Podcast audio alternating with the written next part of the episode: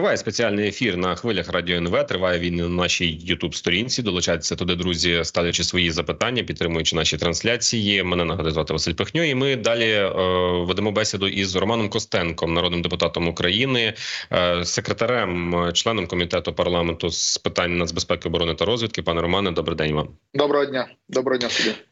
Е, ми будемо говорити насамперед про вашу ініціативу про законопроєкт, який зареєстровано в Верховній Раді було напередодні, номер 11012, про мотивацію до військової служби і про законопроєкт про мобілізацію, тому що це зараз такі е, гострі питання. Ну але розпочати, пане Романе, я хочу все ж таки з головної події сьогоднішнього дня. Е, це власне затоплення ось цього корабля Цезаря Кунікова в акваторії Чорного моря. Скажіть нам чесно, Василь Малюк на комітеті обіцяв разом із Будановим затопити весь Чорний Чорноморський флот?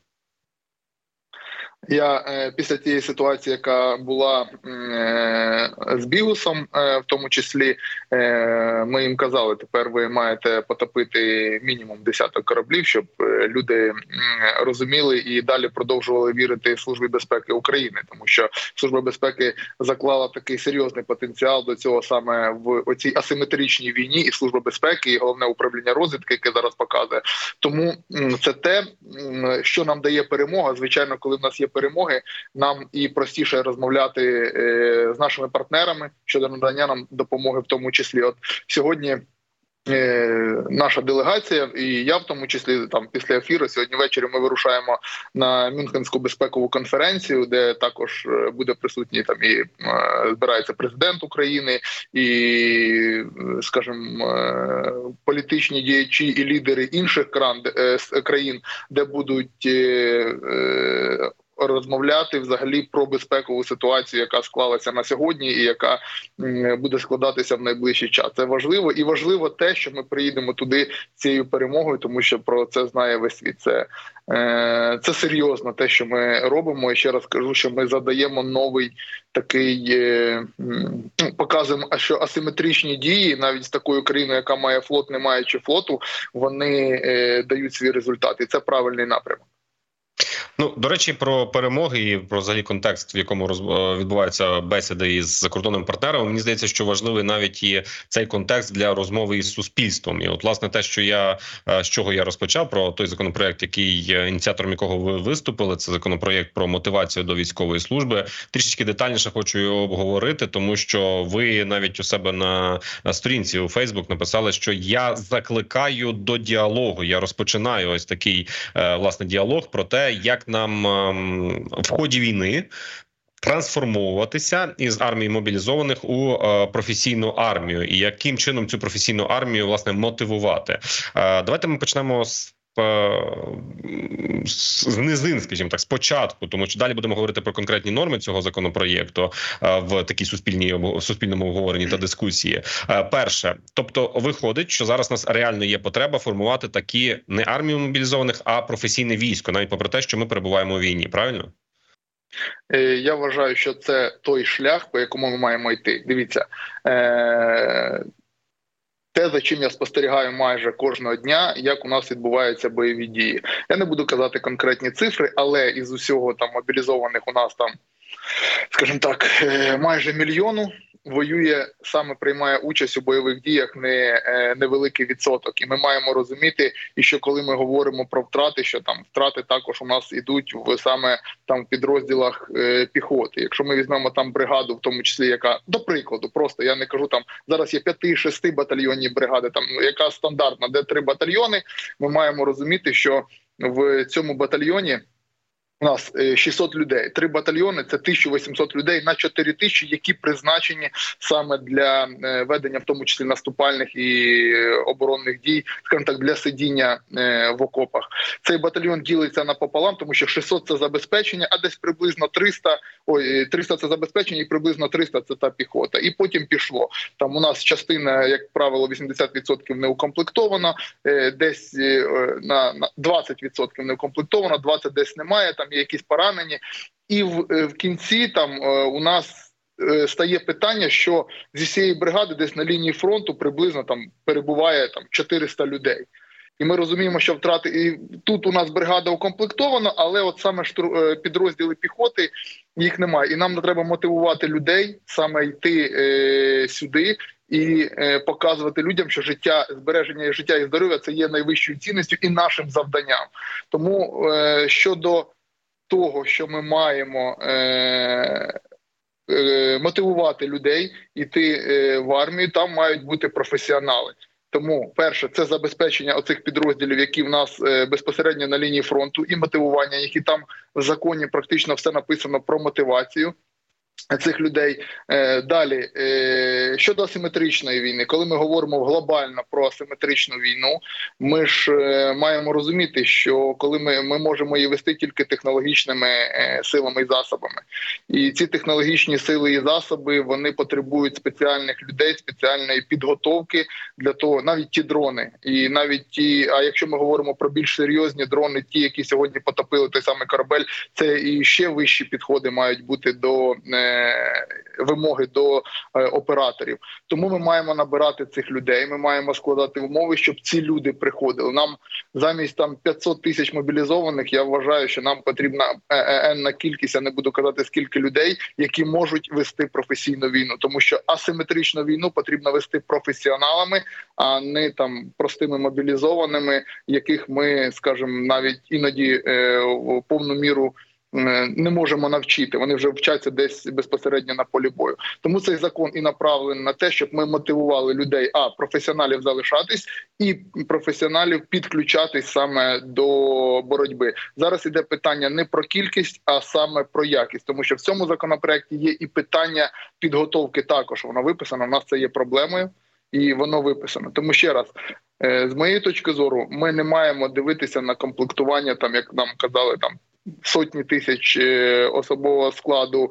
Е, там ми маємо говорити про підготовлений особовий склад і чітко вираховувати, скільки конкретно нам їх потрібно для того, щоб ми вели бойові дії.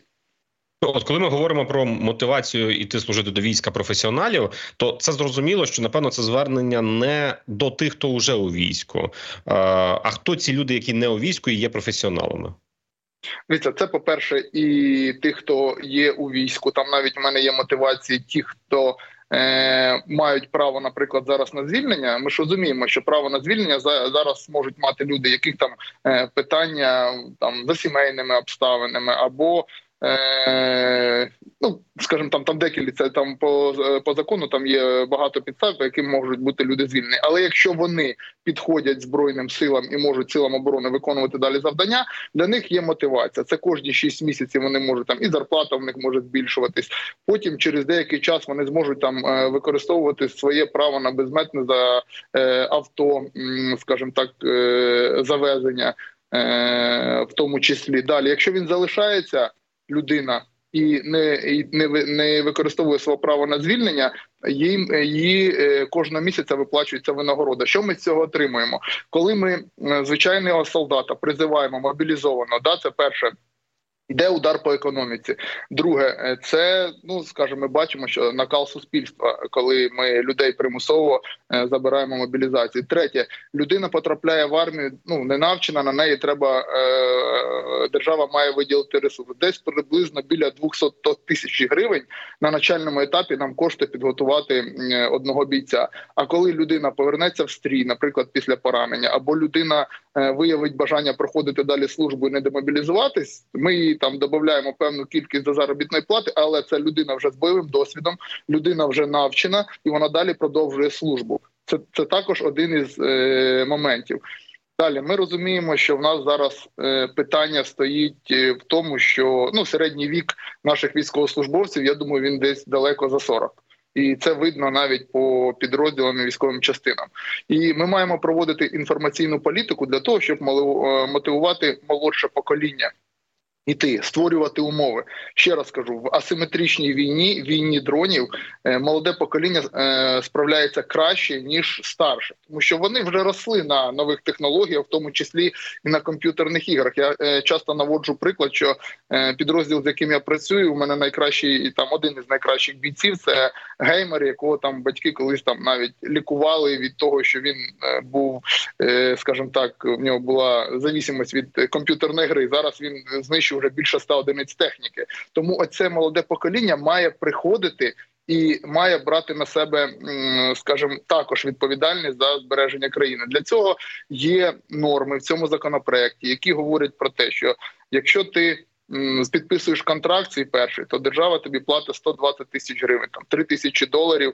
Ти зразу після підготовки. А це незалежно від того, чи ти доброволець, чи тебе мобілізовують, все рівно ти Ні, отримаєш це, ці гроші. Це коли ти контрактник. Це коли ти приходиш і підписуєш. Ми ж говоримо про професійну армію. Uh -huh. Коли ти приходиш і підписуєш контрактник, що це що на найближчі три роки твоя професія, ти не мобілізований, а твоя професія це військовий.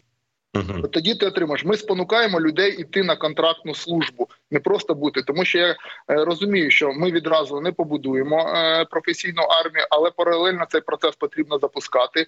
Ми розуміємо, що війна може бути з Російською Федерацією довго, і ми маємо створювати вже сильну професійну армію паралельно.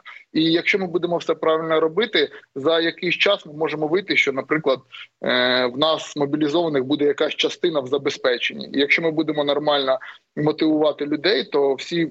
Скажімо, бойові е, підрозділи і професійні, такі, які потребують серйозних навичок, ми можемо їх е, професіоналами укомплектовувати. Для цього цей законопроект і зроблений. І цей законопроект він не є догмою, що все отак має бути. Це питання до дискусії, так як я сказав, і питання навіть щоб ви розуміли, його підписало більше 70 народних депутатів і в них у кожного практично ну в багатьох, як мінімум, е, були вже свої пропозиції щодо мотивації і по державній владі щодо конкурсів і надання переваги людям, які воювали, е, які проходять конкурси до державної влади, і, і інші напрямки освіта також надавати допомогу. Ми, як суспільство, маємо вирішити зараз. Е, там частина суспільства, мільйон із там 40 мільйонної країни нас захищає, і от ми маємо вести дискусію, що ці люди мають е, ті, хто ризикують, мати мають ма, е, мати деякі пільги, і ми для себе маємо прийняти рішення, що ми готові.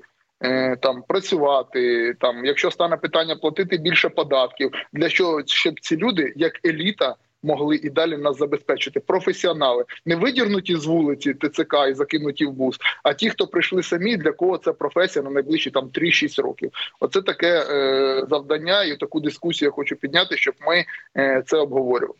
Мені здається, що ця дискусія визріла вже дуже давно, і дуже круто, що такі ініціативи з'являються і підтримуються, як ви кажете, вже зараз 70 е, депутатами. Отже, давайте поговоримо про конкретні мотивації для тих, хто в цьому законопроекті йдеться, для тих, хто після 24.02 підписав контракт е, або продовжив його. Е, виплачується ось ця от одноразова сума. Те, що ви кажете, солдатам 120 тисяч гривень, сержантам і старшинам 160 тисяч гривень, та офіцерам 200 тисяч гривень. Тобто, це ті, хто от якраз мають свій такий погляд на те, щоб е, стати контрактними професійними військовослужбовцями або продовжити ними бути. От вони отримують таку одноразову е, виплату. Крім цього, пане Романе, у вас в цьому законопроекті є ось така норма, яку би я хотів прояснити, зрозуміти. Військовослужбовці, які під час воєнного стану проходять військову службу не менше 12 місяців, ну тобто рік, із яких мінімум 6 беруть участь у бойових діях, вони отримують підвищений оклад з коефіцієнтом півтора. Ну тобто їхня зарплата мультиплікується для тих, хто відслужив не менше 24 місяців, тобто двох років, і з них рік на передовій, то в них уже цей коефіцієнт складає два. Тут же ж просто от завжди в суспільстві виникає е, така запит на справедливість. Як визначати тих, хто 6 місяців служив, тих, хто 12 місяців служив, чи це буде справедливо, чи це буде точне визначення? А що вважати, наприклад, із тими, е, чи вважається наприклад бойовою бойовою роботою, скажімо, ті, хто ну в тилу, наприклад, підрозділи сил протиповітряної оборони або мобільні вогневі групи, чи це є е, бойовою роботою, чи це однозначно йдеться тільки про передову?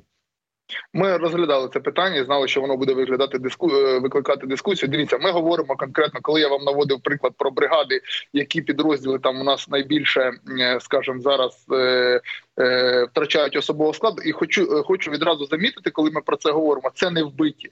Тобто багато хто зараз вважає, що в нас там втрати просто е, в цих підрозділах великі, як правило, ну саме на Втрати, е, скажімо, частина в нас є е, санітарні, і от з роти, якась частина, ну в залежності, звичайно, де, але якраз саме по цих підрозділах, коли я наводив приклад, саме е, вбитими в нас втрати невеликі, і це також і завдяки часто нашим командирам. Ну звичайно, бувають різні напрямки, але ми беремо в середньому. Зараз ми говоримо, коли я такі фрази говорю, щоб ми розуміли чисто з військової точки зору. Повторюю, що з моральної точки зору, звичайно, ми скажімо, кожна втрата для нас це досить серйозно. Тому ми приходили до того, що. Ми маємо мотивувати в першу чергу людей, які безпосередньо на полі бою, і це буде е, звичайно більшість буде визначати Міністерство оборони вже своїми підзаконними актами. Але ми закладаємо це безпосередньо для тих, хто от отримує надбавки за безпосере- безпосередню участь у бойових діях. Це ці 100 тисяч. Хто отримує, вони будуть е, вважатися, що вони е, е, безпосередню участь е, в бойових діях приймають. І там буде так: якщо людина отримує там 20-100, ну там мінімальна зарплата солдата. Якщо вона 6 місяців пробула на передній лінії, навіть якщо вона після цього там буде в тил відправлена. Вона буде вже отримувати свої там 30-150. Він собі заробив, де б він уже не служив, а це буде його мінімальна в подальшому зарплата. Хто відслужив 12 місяців, він буде 40-200. Навіть якщо він буде на передній край, вже більше не буде попадати, але це буде його стандартна зарплата. І таким чином, ті, хто безпосередньо участь у бойових діях. Приймають їх е, коефіцієнт буде збільшуватися. Я ж казав, що це законопроект більшості для тих, хто знаходиться на полі бою на першій лінії, в посадках, як ми називаємо, це для них. Також там є норма про безмитне везення автомобілів. Хтось там може що завгодно це казати, але це важливо. Я ж коли пишу законопроекти, я так само, як і законопроект про списання майна. Я спілкуюсь з солдатами, з командирами, які на передній лінії. І для багатьох це також важливо. Тому ми розділили ті, хто 36 місяців відслужили.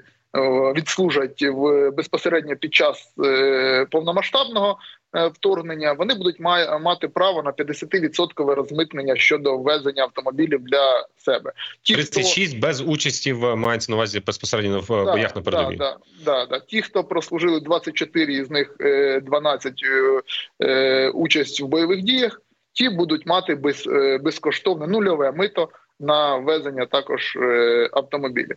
Е, також там є інші норми е, щодо забезпечення тих, хто став інвалідами під час і АТО, і проведення повномасштабного вторгнення. Ну, ми не можемо. Е, Знаєте, до мене також часто звертаються люди, які там стали інвалідами, в тому числі першої групи, які кажуть, що вони там собі самі ліки покупаємо, е, покупляємо. Ми не можемо цього допустити. Це вже йде звичайно ветеранська політика, уже більше. Да, ми маємо думати за наших ветеранів, і це правильно. І поки ця ветеранська політика в нас розкачується, ми маємо їх забезпечити, тому що від ветеранської політики від цієї залежить те, е, чи прийдуть люди завтра е, в захищати країну. Якщо вони побачать, що людина, яка там втратила здоров'я на війні, живе у злиднях і не може сама собі купити ліки. То хто прийде цю країну захищати? Як Маннергейм ще колись говорив, ми маємо створити таку країну, щоб її хотіли захищати. От ми от ми маємо про це говорити не про гроші в першу чергу, а про тих, хто віддає себе. Тому там є певні суми, е, які я установив конкретні від 15 до е, 25 тисяч для людей, які е, ну відповідно до групи інвалідності, які втратили здоров'я на війні, і держава має це забезпечити ще раз. Ми порахували, зробили розрахунки. Це не є великими сумами. І якщо ми будемо йти по- цьому шляху, це менше ніж те, що озвучував навіть президент, коли ми маємо е, мобілізувати 500 тисячну армію. І на це нам потрібно 700 мільярдів гривень. Я вважаю, що нам потрібно брати професійну армію і е, залучати її до боїв вести асиметричну війну, ніж ми будемо. А 500 тисяч це шлях до симетричної війни. Можна такий шлях зробити. Питання, чи витягнемо ми його. Я можу наводити багато прикладів, коли підрозділ, маючи 40 людей, е, знищує за місяць від 70 або 100 одиниць техніки. І кожна бригада це робить, в якій 4-5 тисяч людей. От по цьому шляху ми маємо йти.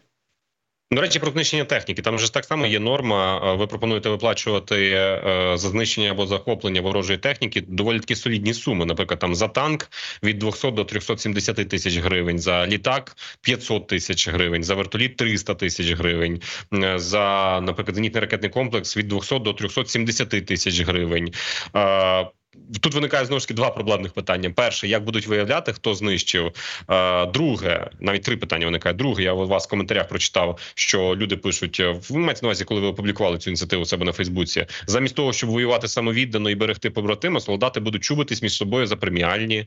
Е, це така друга теза. Ну а третя е, так само питання справедливості. Піхотинець, який тримає, умовно кажучи, буде сидить просто в окопі. Він просто фізично не має можливості, як наприклад, оператор БПЛА знищувати танки. Чи це справедливо? Дивіться, ми про справедливість чи про те, щоб знищити е, ворожу техніку, яка стріляє по тим самим піхотинцям. Дивіться, я знаєте, тут буде... зараз як адвокат диявола виступаю, так що да, просто так. проговорити Дивіться, я, проблемні я, моменти. Ми ж дискутуємо. Да, да, да. І ну я ж теж не до вас. Я бачу це. Це я хотів відповісти. Потім потім я бачу, що людина не розбирається. Я не знаю там звідки він там пише, але питання на полі бою. Я думаю, що піхотинець і сам доплатить, якщо е, той танк, який по ньому стріляє, буде е, знищений тим самим е, FPV-дроном або артилерією. І тут питання, наприклад, коли ми говоримо про гроші. Дивіться, з чого я виходив. Воно виглядає да, дійсно, що все дорого. По перше, якщо боєць знищує, саме знищує, не просто попадає в танк, а має бути підтверджено, що знищено. Кожного дня я там дивлюсь. Доповіді, які є, і сам їх надсилаю часто. Ми зараз легко при наявності сучасних засобів і сучасних технологій довести що ти або знищив, або пошкодив ту чи іншу техніку. Ти береш е, і там чітко е, прописано буде, і Міністерство оборони це докрутить, що буде безпосередньо до розвідка, буде знищення, і потім після знищення ти маєш надати всі ці матеріали, і потім після цього буде вже вирішено, що ця техніка знищена і вона має бути оплачена. Це перше. Нема ніяких проблем, все це можна зробити. І я ж кажу, кожного дня ми це бачимо і спостерігаємо, як це робиться. Що стосується. Е, грошей, які ми говорили. Дивіться, що я виходив. Я порахував приблизну кількість техніки, яку ми знищили за два роки. Це там. Ну, я не беру те, що написано е, в генеральному штабі, в сводках, скажімо так, взяв на на половину того, що ми е, реально знищили, поділив наполовину всього і е, порахував, скільки ми можемо, до прикладу, знищити і в 2024 році. Так, от на всю знищену техніку, ту, яку ми за 23 рік знищили, якби ми виплачували винагороди за кожну військовослужбовцям, які це зробили, у нас би пішло увага 1 мільярд 800 мільйонів гривень для держави це невелика сума. Ну це 2 мільярди марафону. це взагалі не виглядає великою сумою. Це менше марафон, сума, яку ми тратимо на марафон. Скільки у нас там 2 мільярди було закладено? Більше навіть здається. Вот. А ми а ми виплачуємо винагороду за це тисяча танків. Тисяча САУ там або 500 РСЗВ, е, скільки ракети там навіть є балістичні, якщо їх знищують.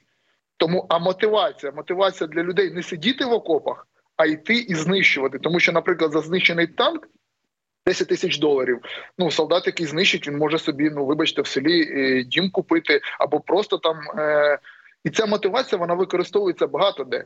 І це я вважаю, що це правильна мотивація, тому що людина, яка проявляє ініціативу, знищує техніку, вона має е, ця ініціатива має, скажімо, якось е, компенсуватись. Тому багато хто закупає дрони за свої кошти, в тому числі, і це також має. Тому це ще раз це невелика Це також має компенсуватися, яка, так яка має можливість, е, скажімо, людям також йти в армію і е, заохочувати людей і. Вести бойові дії, це якщо говорити про техніку. Там є перечень, є, тому я вважаю, це також мотивація, яка має бути. У нас зараз кожного дня знищують техніку. Е, наші всіма засобами. А коли за це ще буде е, держава заохочувати, я думаю, це її буде знищено більше. Слухайте, ну цікаві ініціативи. Я думаю, що точно дискусія е, варта уваги і того, щоб е, про це говорити, підіймати е, і долучати до неї ширші верстви і населення, і чиновників і депутатів. Я вам дякую, що ви долучилися зараз до нашого ефіру. Роз'яснили все доволі таки детально. Є над чим задуматися, є про що поговорити. Нагадую, це був Роман Костенко, секретар комітету з питання з безпеки оборони та розвідки, народний депутат, який і воює, і закони пише. І, зокрема, ось цей законопроект, який ми обговорювали про мотивацію до військової служби, який би був би принаймні одним із кроків створення професійної кадрової армії на довготривалу війну. Спасибі вам, Романе. Залишайтеся з нами, друзі. На черзі новини. і Далі продовжимо спілкування.